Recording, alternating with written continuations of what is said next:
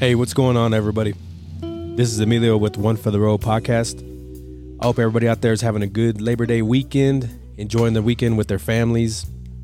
I'm coming to you with a PSA that unfortunately yours truly got sick on Thursday.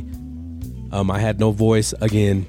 I was uh, pretty sick. It took me down for a couple of days. So, at an abundance of caution, we decided not to record an episode this weekend. Last thing I wanted to do was get the Galarza family sick the way I was.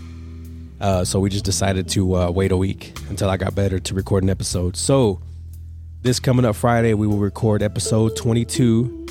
We'll be back in studio like normal, and uh, we appreciate y'all's patience, and we are sorry for the inconvenience, and we look forward to seeing y'all later in the week. So y'all have a good week, and y'all be safe out there. Later.